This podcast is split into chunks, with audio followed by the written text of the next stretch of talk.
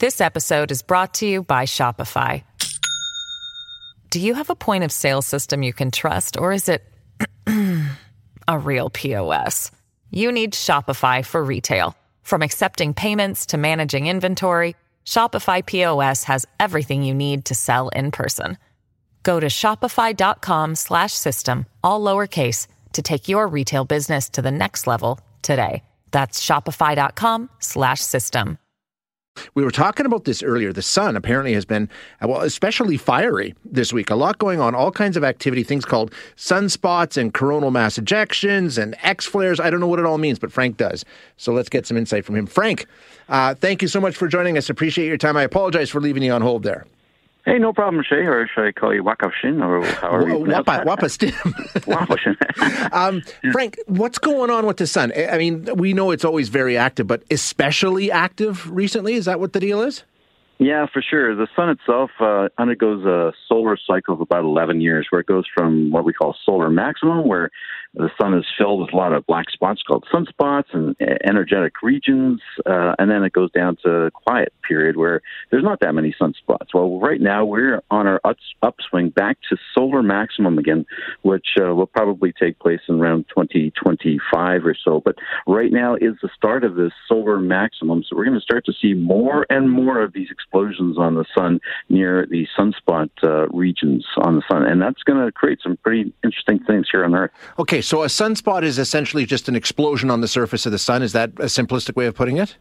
Well, uh, it, when we look at the sun with our solar telescopes, we can see these black blemishes on the sun. And, and what astronomers know these areas now to be is that they're intense regions of localized uh, strong magnetic fields. And uh, it basically pulls the surface of the sun down a little bit in, in those places, cooling it. So there are cooler regions on the sun that are highly magnetic.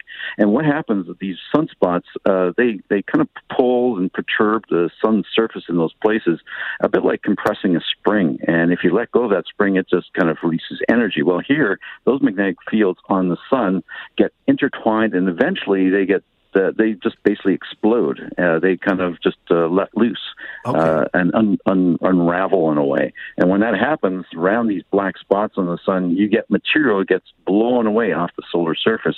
We know them as solar flares, but when you get a large uh, solar flare happening, you can expel a lot of the atmosphere of the sun uh, in that region out into space, and that's called a coronal mass ejection. And uh, this stuff just flows out in space in, in uh, directions uh, uh, facing away from the sun where those eruptions occur. And if the Earth is in the right place, we get this onslaught uh, of material from the sun, these charged particles, about three to five days after one of these CMEs or coronal mass ejections. Okay, so that's where we are now. Now, I want to ask you I, I was reading about X flares being what, what's yeah. an X flare? Well, these regions where we have these explosions uh, are kind of rated in terms of how much energy they give out, and that's measured in watts per meter. And they measure that in the X-ray spectrum. And it just so happens that uh, there's different classifications of these things. So when the sun's kind of quiet, you can get these a class, B class, and C class kind of solar flares, which really don't do too much uh, stuff in terms of interacting with the Earth too greatly.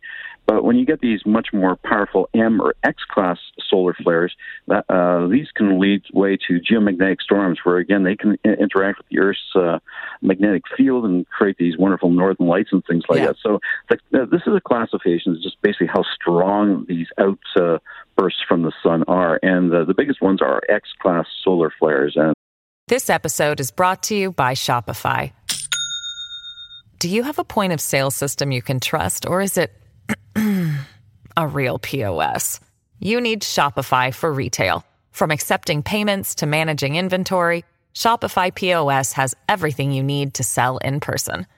Go to shopify.com/system all lowercase to take your retail business to the next level today. That's shopify.com/system. Um, those are the ones that basically can do lots of really extreme things here on the earth, from beautiful northern lights to actually interfering with our communication systems and even creating ground currents in pipelines and in transmission lines and things like that, which isn't so good for those particular uh, things. In fact, back in believe it was 1987 in March, uh, Quebec Hydro blew out one of their transformer generators just due to the back currents from a really strong auroral display at that time, and it cost them over a billion dollars to repair the damage done by one of these things. So uh, these uh, events right now are getting stronger because we're coming up to solar maximum again, which again should take place in 2025. And that means that the sun will be filled with a lot of these black sunspots, trapping lots of energy, and we're going to see more and more of these eruptive um, events on the sun, these uh, eruptive flares leading to these large coronal mass ejections, where again a portion of the Earth's or the sun's atmosphere gets blown out in space, and this is a plasma, primarily charged particles, electrons and protons, and they can, you know, create a lot of havoc here on the Earth, and also give us those beautiful northern lights. Okay, so beautiful northern lights this weekend, maybe. Um, but Frank, are we expecting anything more than pretty lights? I mean, could this be disastrous or in some way detrimental with what what we're expecting to see?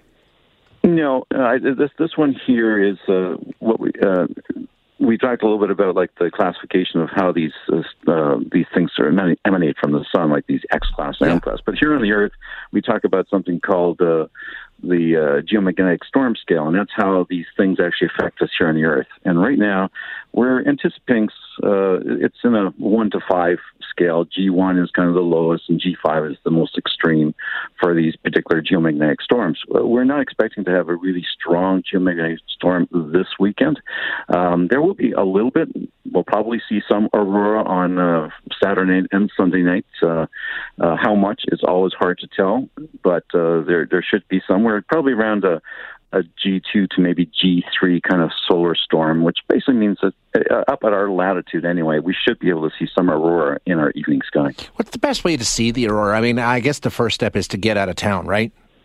Yeah, you know, uh, I've seen some really strong aurora, like when we get these really strong M class or X class solar flares, and we get these strong geomagnetic storms. Uh, you can be in the city of Edmonton and you can see the northern lights. Uh, I don't believe that the, this weekend we're going to see a really uh, strong auroral display that will be visible from the city of Edmonton with all the light pollution yeah. that we have here. You yeah. might see a little bit, you know, depending upon where you live and things like that.